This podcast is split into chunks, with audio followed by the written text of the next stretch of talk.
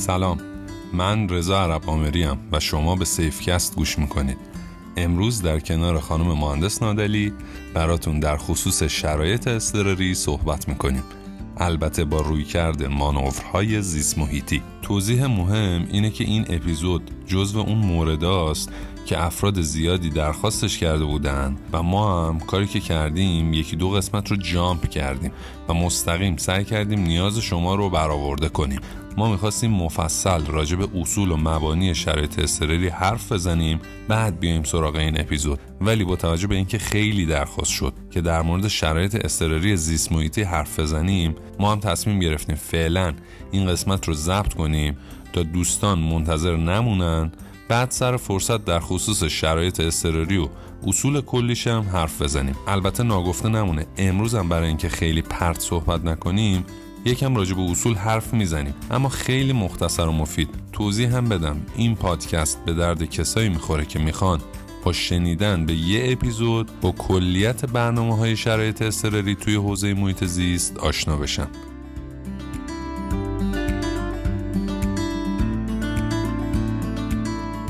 هدف از طرح این موضوع کمک به سازمان ها برای طراحی سناریوهای واکنش در شرایط استراری در حوزه محیط زیسته چون اغلب اونا به محض مطرح شدن اسم مانور بلافاصله یاد انفجار و آتش سوزی و اینجور داستانا میفتن و تمام تمرکزشون معطوف آموزش کار با کپسول و خاموش کردن یه بشکه مخلوط آب و نفت میشه. درسته که آتیش سوزی تولید دود و آلودگی هوا داره اما جامعیت لازم رو برای انواع و اقسام شرایط اضطراری زیست محیطی سازمان نداره. بد نیست. قبل از ورود به بحثمون یه مروری داشته باشیم به مهمترین حوادث زیست محیطی جهان توی 60 70 سال اخیر که فقط یک اشاره کوتاهی بهشون بکنیم و رد بشیم. این حوادث پیامدهای زیست محیطی فاجعه آمیزی داشتن که شاید سالهای سال این پیامدها پاورجا بمونه. انفجار هسته‌ای چرنوبیل که سال 1986 بود و عواقب زیست محیطیش هنوزم ادامه داره. که منطقه وسیعی رو درگیر مواد رادیواکتیو کرده و هنوز افراد نزدیک به محل دچار سرطان میشن و هنوز امکان کشاورزی توی محل وجود نداره. نمونه بعدی انتشار گاز ایزوسیانات از شرکت Union Carbide در بوپال هند سال 1984 که در همون وهله اول وقوع فاجعه 5000 نفر کشته شدند و 50 هزار نفر هم تحت مداوا قرار گرفتن که از اونا بعدا 20 هزار نفر دیگه هم به جمع کسانی که جانشون رو از دست دادن اضافه شد. ریزش 260 هزار تا 750 هزار بشکه نفت خام از نفتکش اکسون والدز که سال 1989 توی آلاسکا اتفاق افتاد و منجر به مرگ 250 هزار پرنده دریایی و تعداد بیشماری آبزی شد یا فاجعه انفجار کارخانه شیمیایی در سوسو ایتالیا سال 1976 و انتشار گاز سمی TCDD که منجر به کشته شدن 3300 حیوان و آلودگی گسترده زنجیره غذایی شد.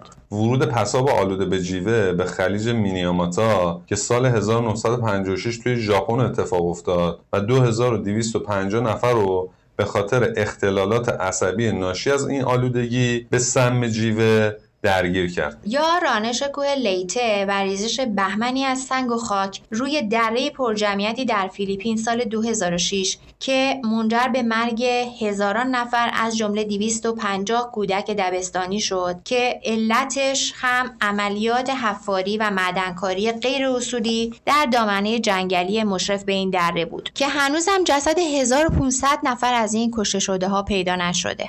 آلودگی نفتی و فاجعه بار BP توی خلیج مکزیک که تقریبا همه فکر کنم یادشونه. به دلیل شکستگی oil rig سرچاهی توی آبای عمیق خلیج اتفاق افتاد و منجر به انتشار 60 میلیون بشکه نفت طی 6 ماه شد. غرق شدن تانکر نفتکش آموکو کادیز سال 1978 و رهایش 4000 تن نفت خام که تا دو ماه بعد هم منجر به مرگ گسترده آبزیان 20 هزار پرنده دریایی و 9 هزار تن عروس دریایی و آلودگی سواحل شد. ریزش 100 هزار متر مکعب پساب سیانید از صد باطله که توی سال 2000 حاوی 100 تن سیانید در رومانی بود و وارد رودخونه های اطراف شد ریزش یک میلیون و 500 هزار متر مکعب زغال سنگ توی نیروگاه زغال سنگی تی وی ای کینگستون که سال 2008 اتفاق افتاد و کل رودخانه های اطراف رو درگیر کرد. و مورد آخر انفجار کارخونه مواد شیمیایی در جیلین چین سال 2005 که منجر به ورود 100 تن بنزین و نیترو بنزین به رودخونه های اطراف شد. حالا با این مقدمه بریم سراغ موضوع گفتگوی امروز.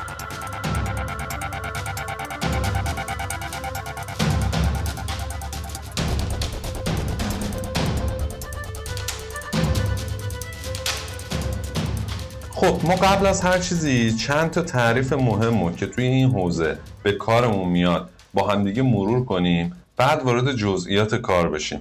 تعریف اول اون ایونته که ارجاعتون میدم به بخش دوی مدیریت ریسک. می‌تونید اونجا یه تعریف کامل با مثالهای متنوع در مورد ایونت ببینید و بشنوید و یاد بگیرید. موضوع بعدی اینسیدنت یا رویداده رویداد رخداد برنامه ریزی نشده که پتانسیل جراحت یا بیماری برای افراد آسیب یا از دست دادن دارایی ها یا اموال آسیب به محیط زیست یا از دست دادن فرصت های سازمانی رو با خودش به همراه داره. شبه حوادث هم توی همین دسته قرار می‌گیرن.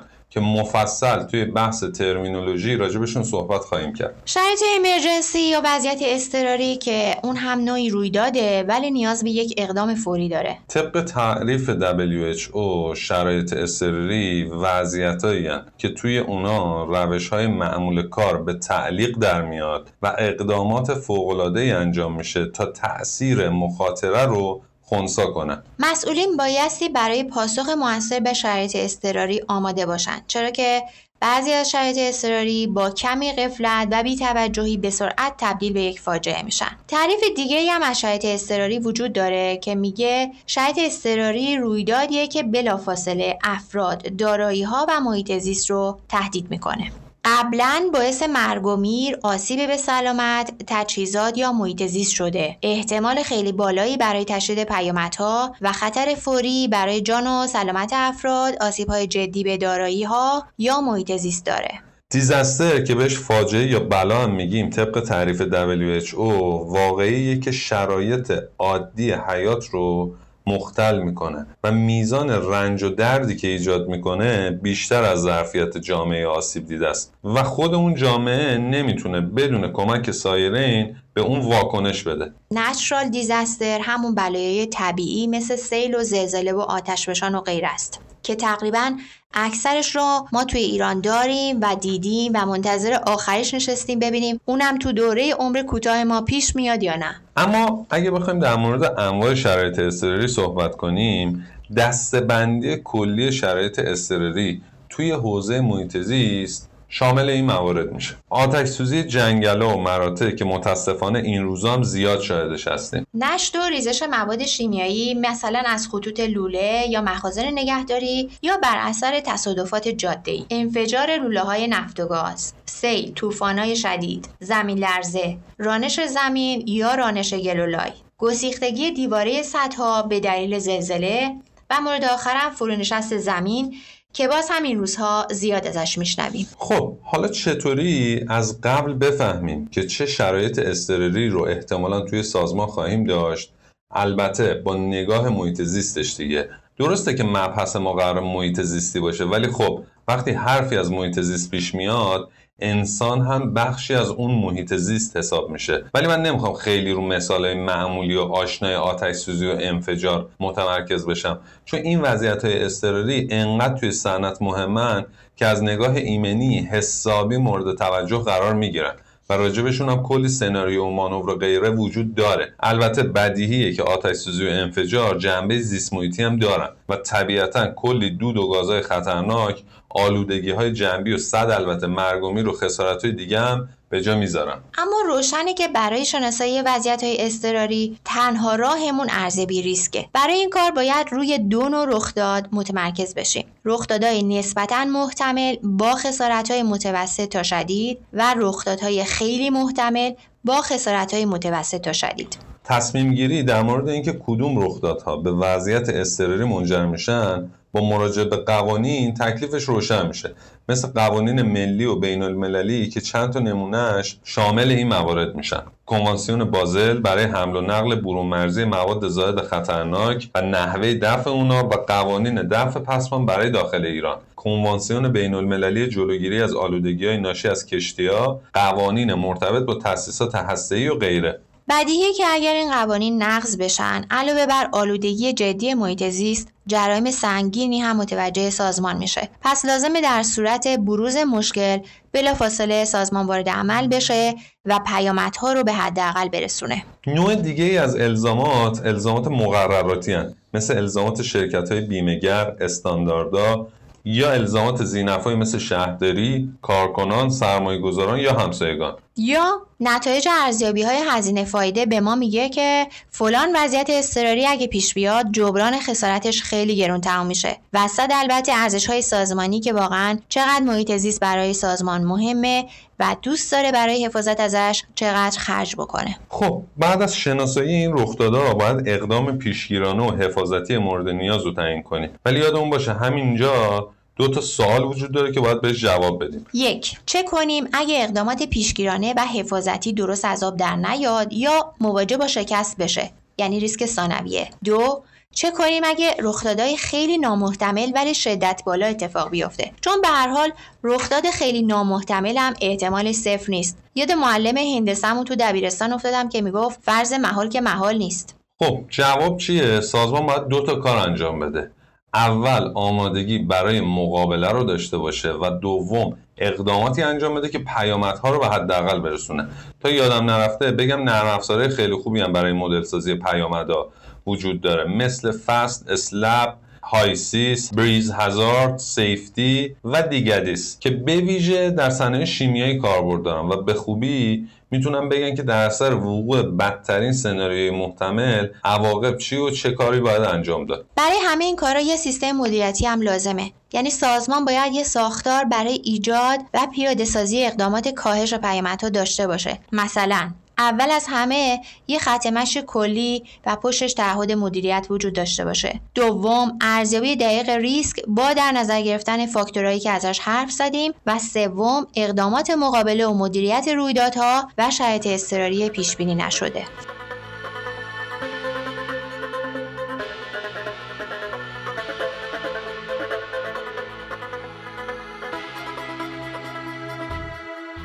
اما سطوح مقابله با شرایط اضطراری چی حالا ببینیم سطح پاسخ یا اقدام مقابله رو چجوری تعیین می‌کنن. کلا در حالت عمومی سه تا سطح پاسخ داریم. سطح اول شامل اقدامات فردی میشه.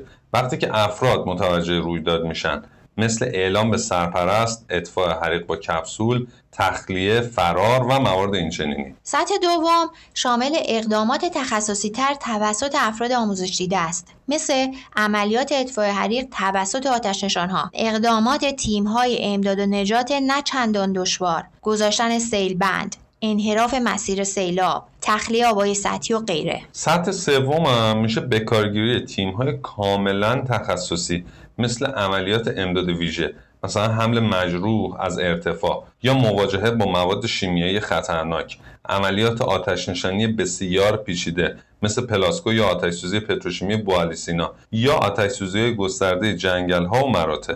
برای اجرای این کارا باید یک ساختار واکنش در شرایط استری تشکیل بشه که توی اون استراتژی ها ساختار کلی تعداد و صلاحیت و مهارت کارکنان و مهمتر از همه سیستم ها و روش های اجرایی معلوم باشه. این وسط انتخاب پرسنل کلیدی یعنی مدیر مسئولین و جانشیناشون خیلی مهمه و باید هم از نظر فیزیکی و هم از نظر روحی به درد این کارا بخورن. با محیط کار آشنا باشن تو محل حضور داشته باشن و مثلا نخوان از دفتر مرکزی یه سایت تو ماهشهر رو هدایت کنن. توی بحث واکنش هم اگه بخوایم صحبت کنیم باید بگیم از اونجا که این رویدادها خیلی کم اتفاق میفتن افراد درگیر باید بدون اطلاف وقت وارد عمل بشن. چون بیعملی باعث بدتر شدن حادتر شدن و غیر قابل کنترل شدن پیامدها میشه. برای کم کردن تاثیر شرایط اضطراری هر کسی دقیقا باید بدونه چی کار باید بکنه.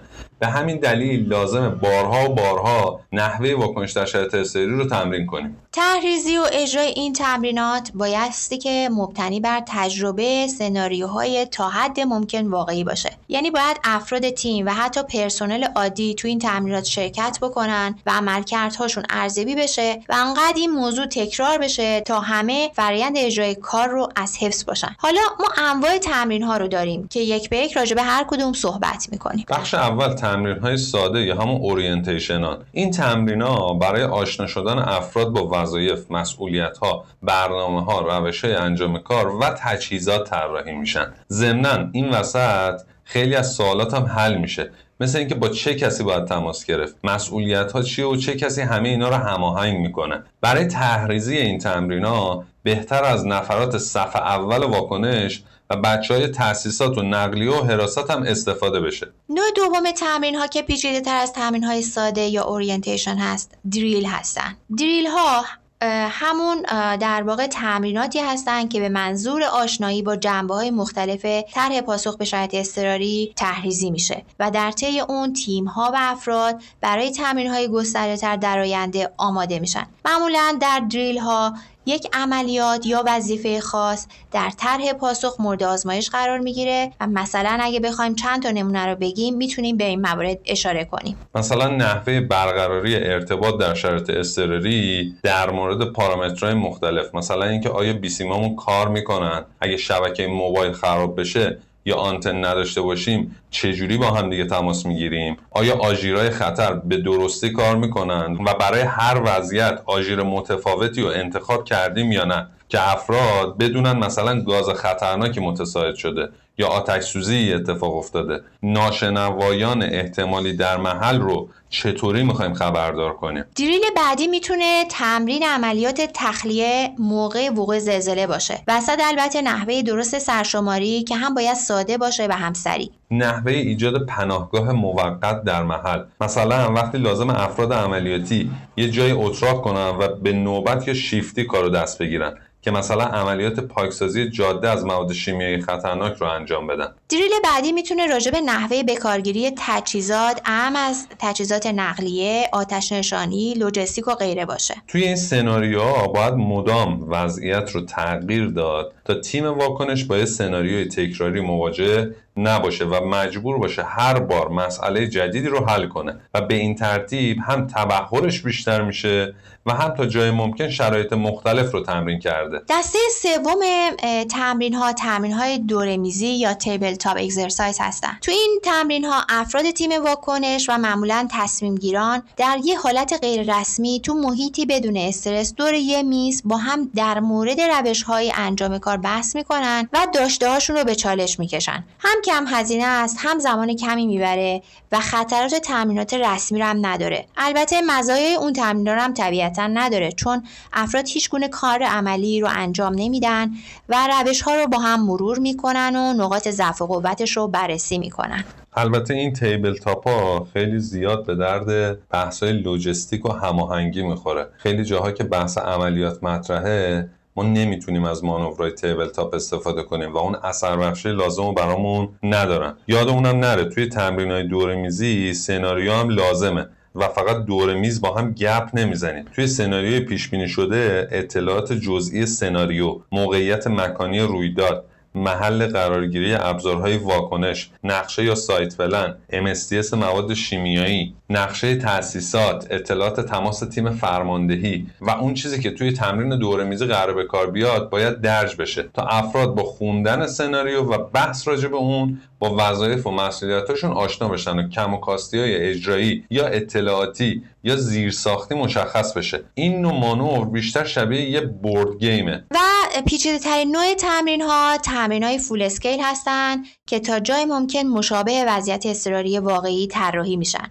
تو طراحی این تمرین که معمولا هم هزینه داره هم احتمالا خطرناک می‌تونه باشه باید از قبل راجع به ارزیابی ریسکش فکر کرده باشیم. چارچوب زمانی در نظر گرفته شده باید فشرده تر از وضعیت انجام کار تو شرایط عادی باشه. چون در شرایط اضطراری وقت طلا نیست. وقت چیه آقای مهندس؟ زندگی. پس باید سرعت انجام کارا رو زیاد کنیم. یه دلیل دیگه اینه که در شرایط اضطراری سرعت کار از اون چیزی که تو تمرین فکر می‌کردی ممکنه بیشتر بشه که بخشش به خاطر عدم آمادگی دستپاچگی و وقوع شرایطی باشه که تو تمرین ها باش مواجه نشدیم. ضمن اینکه توی این شرایط اضطراری ممکنه وضعیت یه مرتبه تغییر کنه. توی زمان کوتاهی از یک وضعیت اضطراری معمولی به یک بحران تمام ایار برسیم.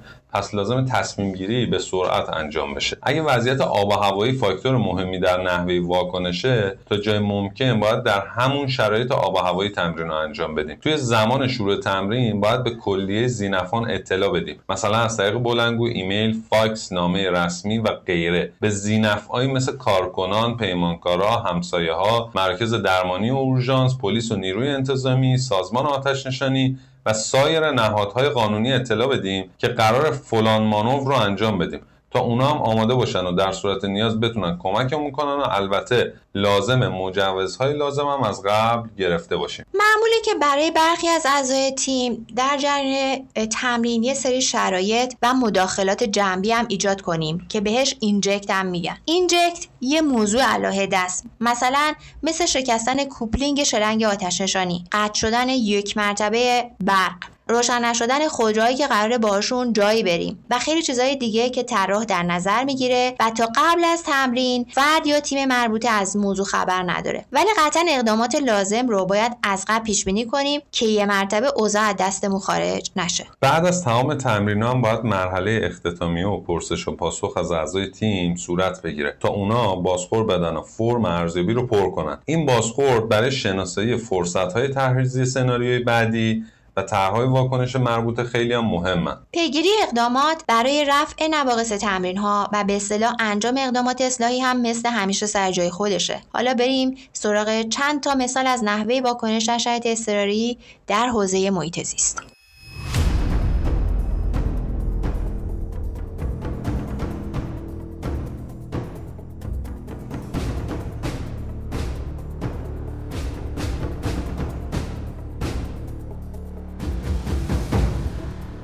تو مثال اول فرض کنید سازمانی تولید کننده مواد شیمیایی کاملا محلول در آب و آلاینده و در نزدیکی یک اسکله صادراتی هم قرار داره. احتمال طوفان‌های دریایی و سونامی و اینجور چیزا هم توی این منطقه بالاست. پس احتمال ورود آب به سایت و محل انبارش مواد شیمیایی هم زیاده.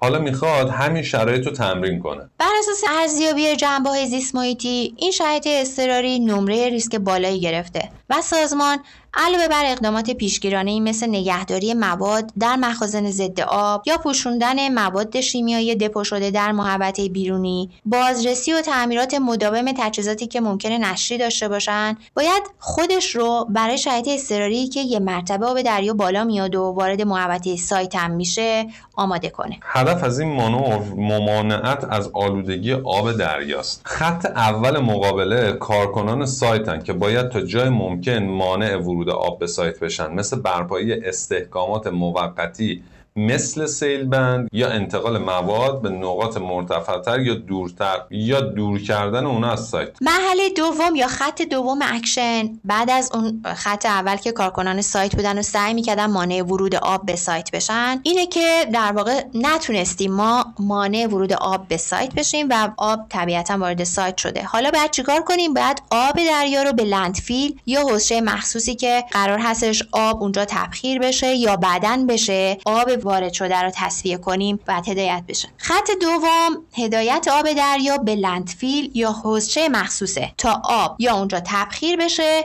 یا بعدا بشه تصفیهش کرد. ضمن یه سری فیلتر هم باید سر راش باشه تا آشغالای سایت رو بگیره و نذاره آب اونا رو با خودش وارد دریا کنه. همین سناریو هم میشه با تغییرات کمی برای بارش های سنگینم به کار برد که در اون صورت بازم نباید آب بارون خروجی از سایت آلوده به مواد شیمیایی شده باشه. بارش های سنگینم در ایران دیگه پدیده دور از انتظار نیست. در این طرح واکنش دقیقا جزئیات درست و مخصوص به خود سایت کارکنانی که وظایف مختلفی رو باید انجام بدن توپوگرافی منطقه حساسیت های محیط زیستی منطقه وضعیت آب و هوایی و سایر عوامل رو باید در نظر بگیریم. خب اگه بخوایم یه مثال دیگه بزنیم می‌تونیم در مورد ریزش مواد شیمیایی برای شرکت های حمل و نقل، انبارش و تولید صحبت کنیم. بر اساس تعریف آژانس حفاظت از محیط زیست یا همون EPA سه نوع سناریو برای ریزش داریم. یک ریزش کم که کمتر از 8000 لیتر میشه. دو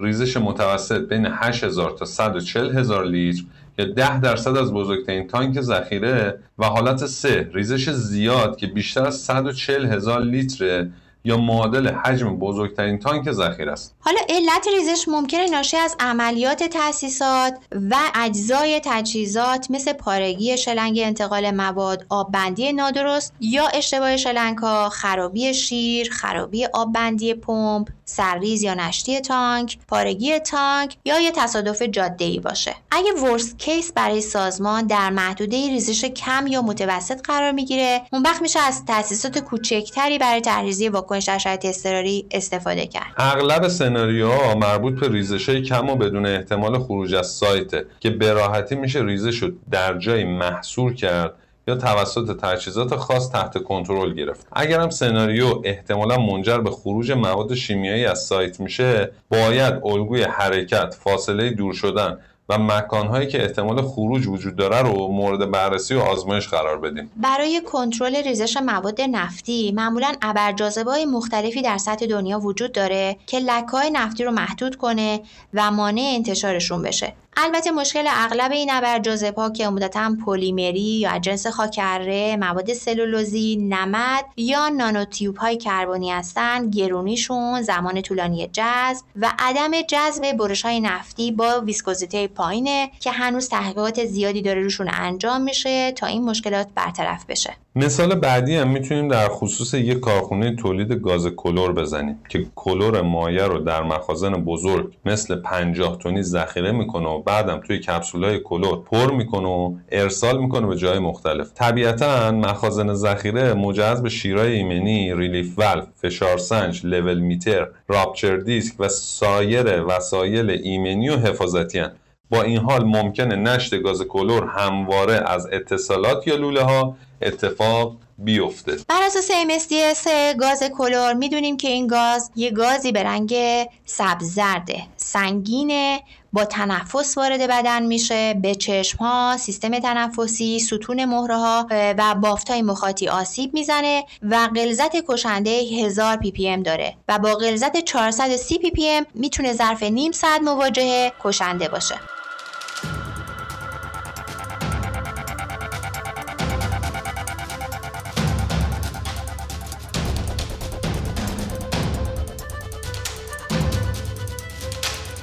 قبل از نوشتن سناریو باید بگم که در تمام صنایع شیمیایی باید یه مرکز کنترل شرایط اضطراری یا امرجنسی کنترل سنتر که اصطلاحا بهش ECC هم میگن مجزا در نظر گرفته بشه.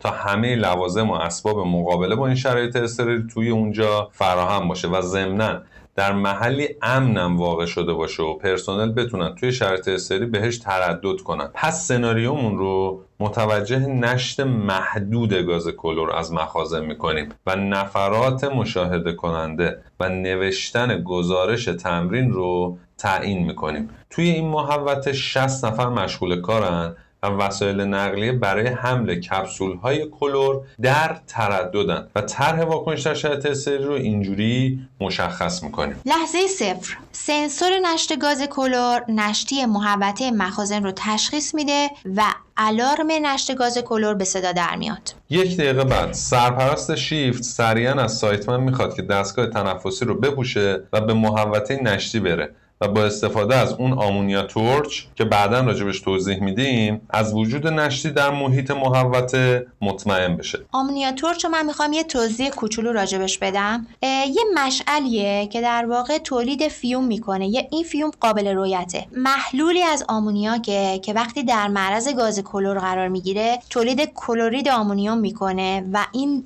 دود سفید رنگ رو ما می‌تونیم به راحتی مشاهده بکنیم. یا اینکه یک در واقع detector دیگه داریم برای این موارد به اسم detector portable گاز کلور یا sulfur stick که اون هم برای خودش یه سری تظاهرات دیداری داره که ما می‌تونیم متوجه بشیم که یک نشت گاز کلور حتما اتفاق افتاده. خب دو دقیقه از مانور ما گذشته. site man ضمن استفاده از دستگاه تنفسی به محوطه مخازن میره. متوجه نشتی از اطراف مخزن شماره سه میشه و در عین حال می‌بینه که یکی از اپراتورها احتمالا دچار مواجهه با گاز کلور شده و داره سرفه می‌کنه. پس با نگاهی به جهت وزش باد اونو به سرعت از محل دور می‌کنه و به جای امنی میرسونه و به سرپرست شیفت موضوع رو اطلاع میده تا درخواست آمبولانس بشه. سه دقیقه بعد از شروع مانور سرپرست شیف خودش رو به آپراتور میرسونه و درخواست آمبولانس می‌کنه. و به واحد اچسی هم اطلاع میده که نشتی قطعا اتفاق افتاده. سایتمن دوباره به محل نشتی برمیگرده و دنبال این دفعه محل دقیق نشتی میگرده و متوجه میشه لوله منتهی به سایت گلاس یا همون شیشه بازدید مخزن دچار نشتی شده. پس موضوع رو از طریق بیسیم به سرپرست شیفت اعلام می‌کنه. چهار دقیقه بعد از شروع مانور سرپرست شیفت جزئیات محل نشتی رو به اتاق کنترل اعلام می‌کنه و ازش می‌خواد که موضوع رو به معاونت فنی و معاونت بهره برداری و حراست اطلاع بده. خودش هم آژیر دستی نشت گاز کلور رو به صدا در میاره. پنج دقیقه بعد از شروع پرسنل حراست برای کنترل تردد افراد و وسایط نقلیه به محل می‌رسن و محوطه رو تخلیه می‌کنن. و پرسنل اچسی هم با تعداد بیشتری دستگاه تنفسی برای اقدام تیم رفع نشری به محل می‌رسن. آمبولانس هم در همین زمان به محل می‌رسه. 6 دقیقه بعد از شروع مانور فرد مصدوم توسط آمبولانس از محل دور میشه. پرسنل بخش فنی و تولیدم به محل می‌رسن و تصمیم می‌گیرن که لازمه انتقال گاز کلور به مخزن متوقف بشه. و تیم رفع نشری احضار بشن هفت دقیقه بعد از شروع تمرین تیم رفع نشری به محل می‌رسه و لباس و دستگاه تنفسی رو میپوشه. پرسنل اچسی هم برای سرعت بیشتر به اونها برای پوشیدن لباس کمک می‌کنن هشت دقیقه بعد جریان ورود گاز کلور از بالادست توسط اتاق کنترل قطع میشه. بشه گاز کلور موجود تو مخزن رو به مخزن خالی رزرو منتقل کرد و بعد از یه دقیقه خط رو تخلیه یا پرش کرد. این دفعه 14 دقیقه بعد از شروع مانور تیم رفع نشری بعد از بررسی متوجه میشه که با زدن کلمپ میشه جلوی نشری رو بگیره. 15 دقیقه بعد از شروع مانور تیم به این نتیجه می‌رسه که این وضعیت یه وضعیت اضطراری سطح دوه و باید موضوع به مدیرعامل روابط عمومی مرکز کنترل شرایط اضطراری و مدیر فنی اعلام بشه. دستور کلمپ کردن به تیم رفع نشید داده میشه و پرده آب فعال میشه. 17 دقیقه بعد از شروع تمرین. آژیر بزرگ نشت کلور توسط ECC در کل سایت به صدا در میاد و تردد خودروها و افراد در کل سایت تحت کنترل واحد حراست قرار می‌گیره. ECC به همسایه ها، پلیس، اورژانس و مراجع قانونی منطقه هم اطلاع میده که نشتی اتفاق افتاده تا اونها هم آمادگی لازم رو داشته باشن. 18 دقیقه بعد از شروع مانور واحد HSC کنترل می‌کنه که تعداد کپسول های تنفسی و موجودی پرک سود سوزاور برای خونساسازی و مهار نشتی کلور کفایت داشته باشه. 23 دقیقه بعد تیم رفع نشتی برمیگرده و گزارش کلمپینگ موفق رو به تیم مدیریت اعلام می‌کنه. 27 دقیقه بعد مدیر اچسی و معاونت تولید از محل بازدید می‌کنن و مطمئن میشن که خطر کاملا رفع شده و دستور زدن آژیر وضعیت سفید رو به ECC میدن. 28 دقیقه بعد. باید حراست سرشماری رو انجام میده تا مطمئن بشه همه حاضرن و کسی این وسط ناپدید نشده. و 29 دقیقه بعد سایر اعضای تیم واکنش در شرایط اضطراری به اتفاق مدیر اچسی و معاونت تولید مجددا از محل بازدید می‌کنن و گزارش تمرین رو از مشاهده کنندگان می‌گیرند و همه اعضای تیم وارد جلسه اختتامیه تمرین میشن.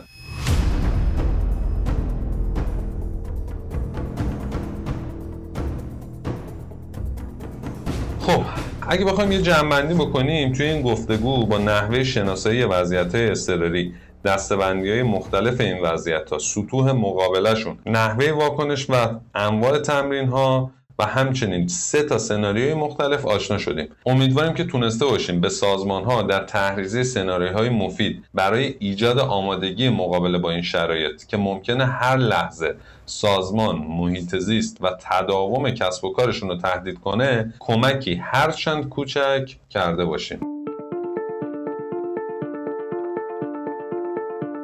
خب مرسی که به ما گوش کردید. یادتون نره که در مورد مدیریت بحران و واکنش در شرایط اضطراری بحث زیاده و دونه به دونه هم روشون کار خواهیم کرد. کامنت و فیدبک به کارهای ما رو فراموش نکنید. موفق و سربلند باشید. خدا نگهدار.